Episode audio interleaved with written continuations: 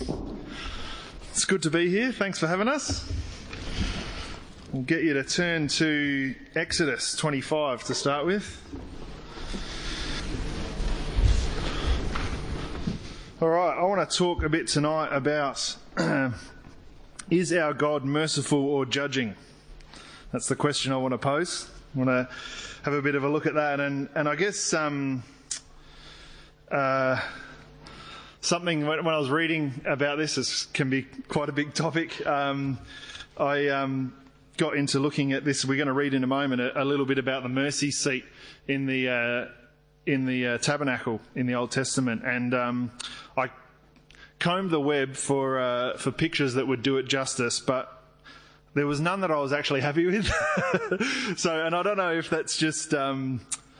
I'm not saying I could do any better, but um, the sort of things that we're dealing with here is very hard to put down on pen and paper, and I hope you can use your imagination as as um, we try and sort of paint this picture here. But um, this mercy seat um, is actually serves a function as the as the lid of the Ark of the Covenant, and um, we know that from reading in Exodus 25 that it's got the same the same dimensions at the top as the Ark of the Covenant, and um, we know that it was kept in the Holy of Holies in the in the tabernacle, and and this was a place that only the high priest could go. Um, it um, the Ark of the Covenant contained um, the tablets of stone of the of the law. It contained the bowl of manna and, and Aaron's rod. But this this mercy seat, this lid, um, is is just the part, just the start of this story, really. I guess of of of the nature of God and of, of mercy and judgment, and and I guess you could symbolically maybe think that this lid, this mercy seat sitting on top of the law there, is um, you could say that the the law is contained by mercy, or that the that maybe Israel's sin that that the law made obvious was was covered by this mercy seat. And it's described as having. Um, you've probably seen the uh, the Raiders of the Lost Ark. That gives you an idea of what the size is. They just took some poetic license with the rest of it, but um, it descri- the Bible describes these cherubims, uh, these gold cherubims sitting on top of the ark, two of them, and um, they're not, you know, you might think that you know cherubs are, are, are bare-bottomed flying babies with wings. That's the way that the world has, has sort of painted that picture, but. Um, you, when you look at the Bible, it's actually a different story. And and these uh, in Ezekiel, he had a vision of cherubims, and and um, it talks about how their wings um, could be heard um, from outside the chamber, and that, that the wings sounded like the voice of God. So I don't know what that means, but it sounds amazing and not something that you could try and illustrate. Um, we know that there was a cherubim uh, that guarded Eden after Adam and Eve were kicked out with a flaming sword.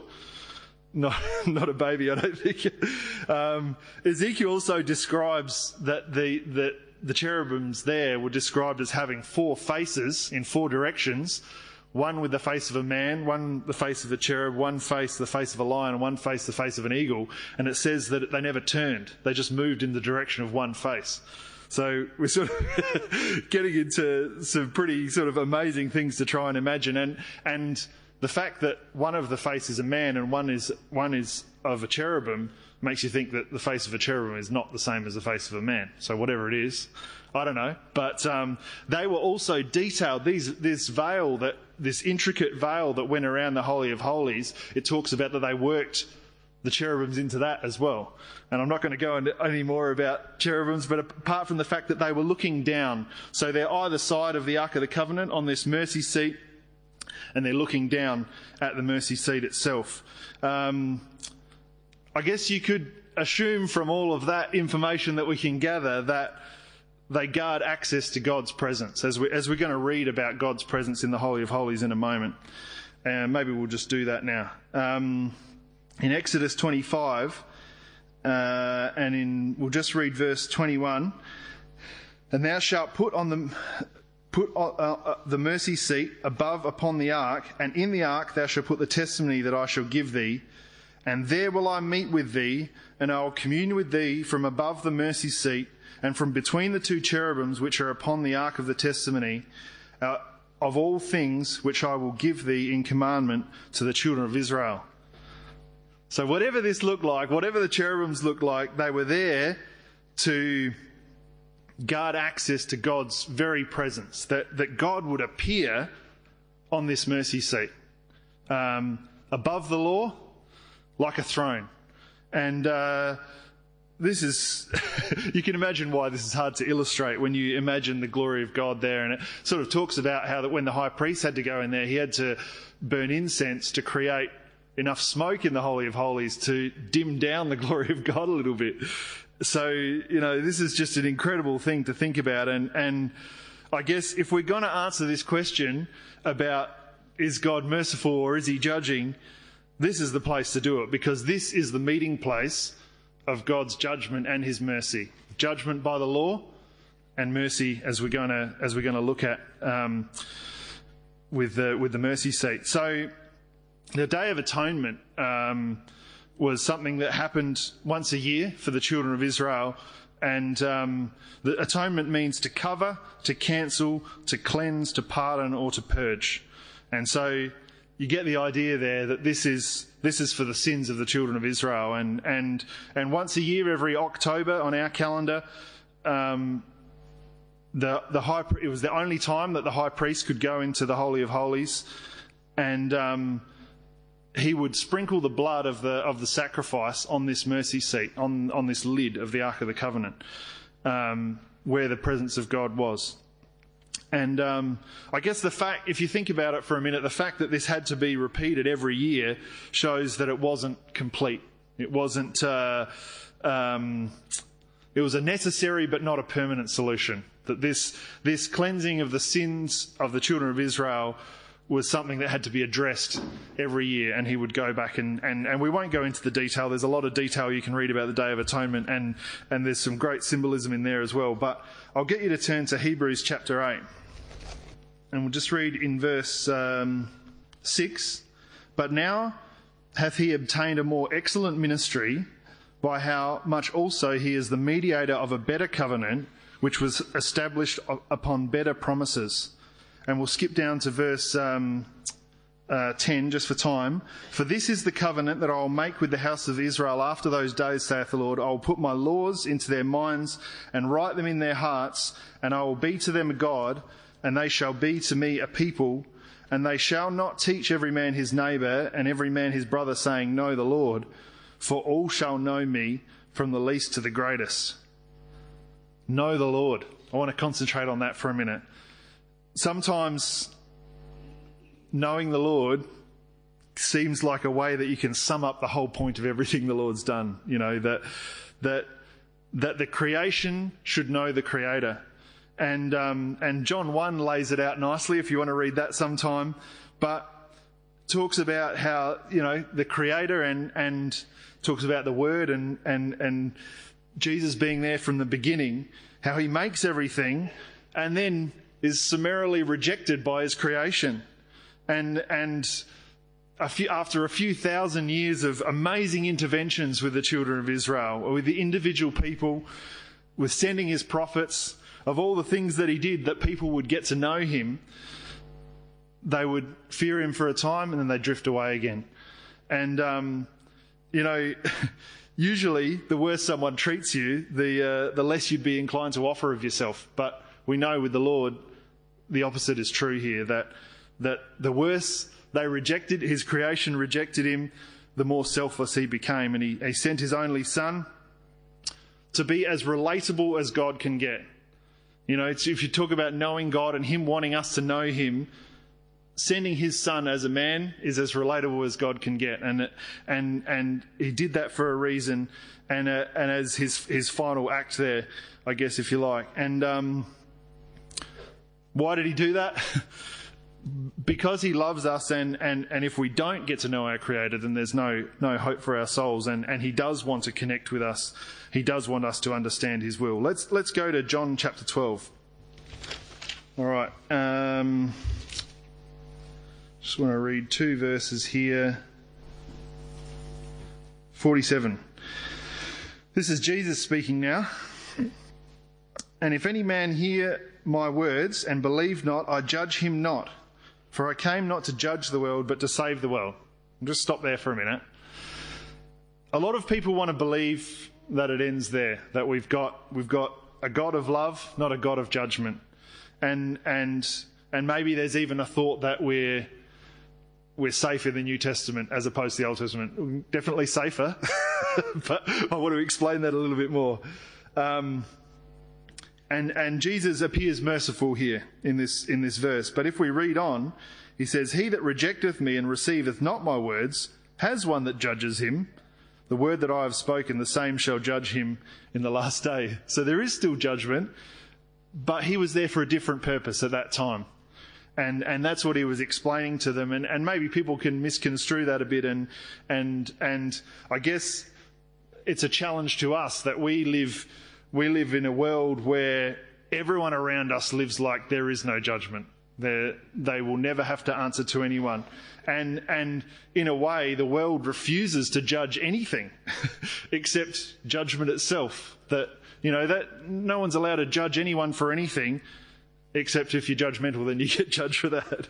So, you know, we've got this, we've got this really strange situation where, um, that's the way that man, mankind has gone and, and that they're living like there is no judgment. And, and for us, we know that is just not the case. And we, we know it's not the case for the entire world, but we don't want them to live in that illusion because as Jesus said here, I didn't come to judge, I came to save, but there is a judgment.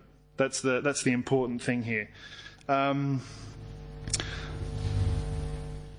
I guess Jesus was, um, in a perfect position to judge. He'd lived with God, he'd lived as a man, and um, but we know that his his mission to earth, I suppose, um, was with mercy, but it was not without a purpose and without an end game. That that that he brought mercy for a time. He delayed the judgment, if you like, and he um, he bought us time and uh, and made a way for us to actually have a chance. you know, you think about um, Jesus doesn't always speak mercifully, and, and I'm sure that uh, that we're quite aware of, of the of the strong sayings that that he used. But um, and even though some people have that picture of him sometimes, you know, when it talks when he talks about the sheep and the goats. And um, there's a very clear distinction there that can't can't be mistaken. Let's turn to Matthew, uh, chapter 21. So, um, I guess Jesus came to offer mercy for those who would repent. He came to offer mercy for those who would follow him. Um, and I guess the, um, the thing with the, with the sheep and the goats is that Jesus made it a 50 50 choice. Before Jesus, it was pretty much we're all in line for weeping and gnashing of teeth. you know, not to put too blunt a point on it. It's just that you know, Romans tells us that all have sinned and come short of the glory of God, and there's none righteous, no, not one. And we know when we look at what happened with Israel that that's exactly where we would all end up. But Jesus came to bring, as we read, a better way. And he came to give us a choice so that we could choose mercy or judgment. And that's a first. That wasn't available you know, the, the, the children of Israel got temporary, temporary mercy by a, a, a sacrifice that they had to continue doing, but Jesus came to bring it in a permanent way. Um, I just want to read this, an interesting verse here in Matthew 22, the 21, sorry, and verse 44 it says, Whosoever shall fall on this stone, it's talking about Jesus here, the, the, the cornerstone. Whosoever shall fall on this stone shall be broken, but on whomsoever it shall fall, it will grind him to powder. so if anyone is unsure about Jesus being purely merciful, this one will put it out of, out of the picture. Ground to powder is, is, is one thing, but I actually want to talk about the first one, which doesn't sound like much better option because you still be broken. But if you look at the Greek word for broken, it's actually only ever used once in the Bible. It's used in this case uh, well, in two of the Gospels in the same, um, same type of sentence describing the same thing. Um, and if you look at the root word of, of falling on this stone and being broken, it actually doesn't mean smashed, but it means smashed together. It's talking about a union and that we would be that we would be joined or, or yes, broken on this stone, but that we would be joined to him. And that, that that's a safe place. And that's the safe option he's giving there, that our, that our natural man maybe needs its edges knocked off. We know it does. That, that our own, our own wisdom and our own inclinations need to be broken sometimes by knowing God and that he wants, he wants us to know him personally and he wants to, show us the things that are not right about ourselves. And He wants us to be broken on this stone to be reformed in His image. And all the people said, Amen. Um, so yeah, it doesn't actually mean broken, but to, but to be unified and, and, and smashed together with that um, foundation. Let's go to 1 Corinthians 11. This is just, I'll just touch on this quickly. Um, in verse 31, it says, For if we would judge ourselves, we should not be judged. It's, um, I guess the Lord has equipped us with everything we need to judge ourselves, to, to align ourselves with God's word, to be, to be joined to that foundation. And, um, it's like, um, I, I, sort of thought of it a bit like preparing for an exam, which is not a great example because I know that people don't generally like that. But there's actually no excuses with an exam. You're actually given the textbook. You're given everything that you need to prepare for that exam. And if you are diligent and you put in the time and effort, you can learn from the textbook what you need to pass the exam. And I would say that the same thing is true here. That the Lord has actually given us the textbook and he's, and he's done better than giving us the textbook. He has empowered us to live the textbook that He's put the Holy Spirit inside of us, which, which allows us access to the knowledge of God, because how better to understand Him than to read His Word and to understand everything that He wants to teach us personally out of the Word, seeing Jesus isn't here anymore to speak to us, yet His words live forever on these pages. And if we would if we would want to know him, if we would want to know the Creator, which, as I was saying at the start, it, seems to be almost the whole purpose of everything sometimes. That, that he, would, he would want us to know him. It's all here and, and available for us. Um, I'm out of time, so I'm going to skip a few things and go to Hebrews chapter 10. Actually, I will just touch on I will just touch on something else quickly. Um, we won't go there, but um, oh, actually, we will. James chapter two. One thing that I got thinking about this as well, um, thinking about the Lord's mercy and the Lord's judgment, is that um, are we qualified to judge? Um, and I guess um, in James 2, 2, verse 13, it says here, For he shall have judgment without mercy that hath showed no mercy, and mercy rejoices against judgment. A bit of a scary verse when you think about it. That you can already know, what it's saying is, you can already know how much mercy is going to be shown to you because it's directly proportional to how much mercy you've shown others. and, uh, and, and, and, the, and, an important point here is it says that mercy rejoices against judgment. That, um, and as we saw with the, with the mercy seat sitting over the law, containing the law, um, that that the Lord's presence there and, and that and that that sacrifice, which you know, there's parallels that, that need to be drawn there to the sacrifice of Jesus, that blood being spilt on the mercy seat and what that achieves. Just that that we know that um, the Lord's mercy endures forever. We can read elsewhere, and and and He would.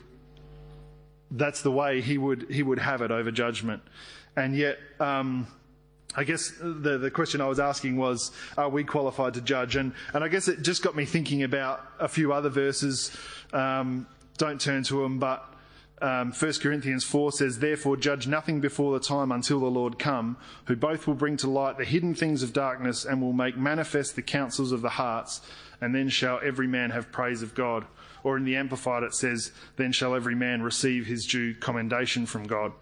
So and in Matthew 7, we can read about why do you behold the mote in your brother's eye when you've got a beam in your own eye? And, and so I guess uh, it just got me thinking about the difference between judgment and discernment, and and I guess um, judgment maybe in us is is something that forms an opinion uh, from a distance without knowing all of the facts, or, or, maybe not taking the time to know the facts, whereas. And, and, and maybe God, definitely God is qualified to do that. He knows all the facts and, and he can, he can judge from any distance. Um, but not, not so for us as you would, as, as we've read here. And, and, and yet discernment is really important for us that, that discernment has empathy, discernment has love, discernment has wisdom, discernment doesn't draw conclusions, but maybe drives us to see if our brother or sister is okay. So that's a, that's a bit of an aside to talking about God's judgment, but I just thought there's some good verses that are worth throwing in there. Let's finish off in Hebrews chapter 10. Oh, wow, I missed out heaps.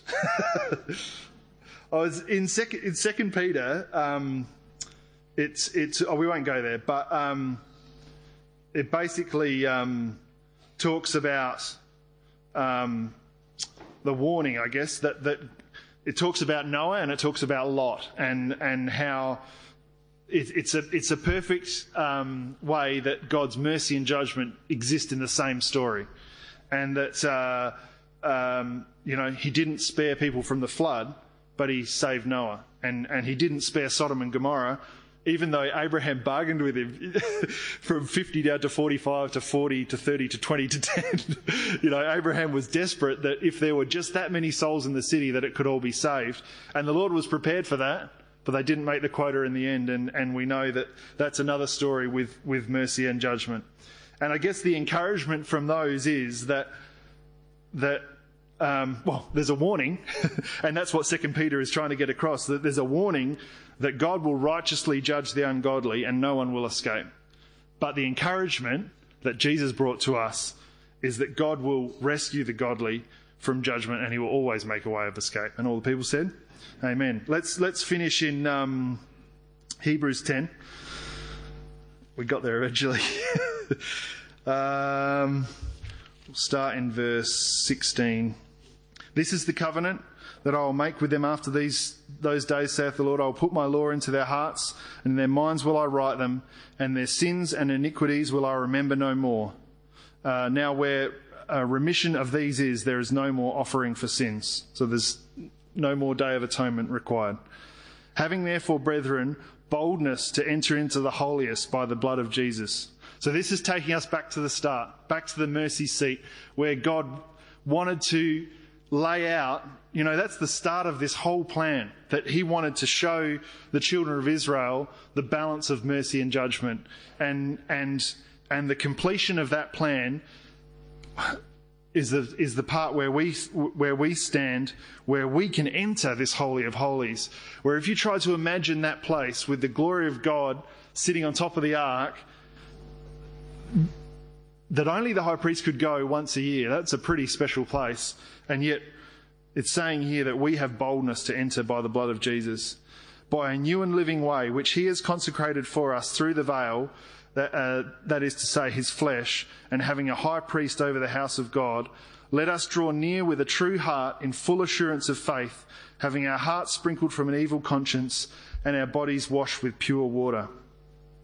Let us hold fast the profession of our faith without wavering, for he is faithful that promised. And let us consider one another to provoke unto love and to good works.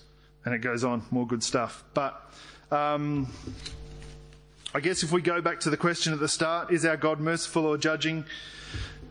Um, it's pretty clear that he's both. And uh, it's pretty clear that we are in a really privileged position that we're in where, where Jesus has come and we have this 50 50 choice. um, we can choose to be a sheep or a goat. That's, that's completely in our court, and we've got everything we need to do that. And, uh, and, and not, just, not just the words on the page, but the spirit inside.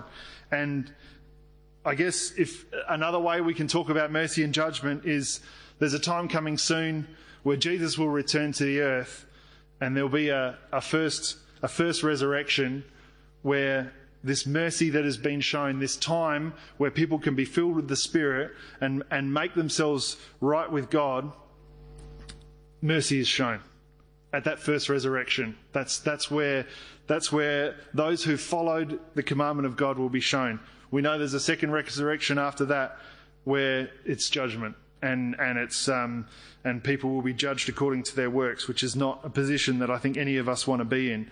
But praise the Lord that, that we are in this place where, where we know what we've got to do and, and we, we understand that God's mercy endures forever.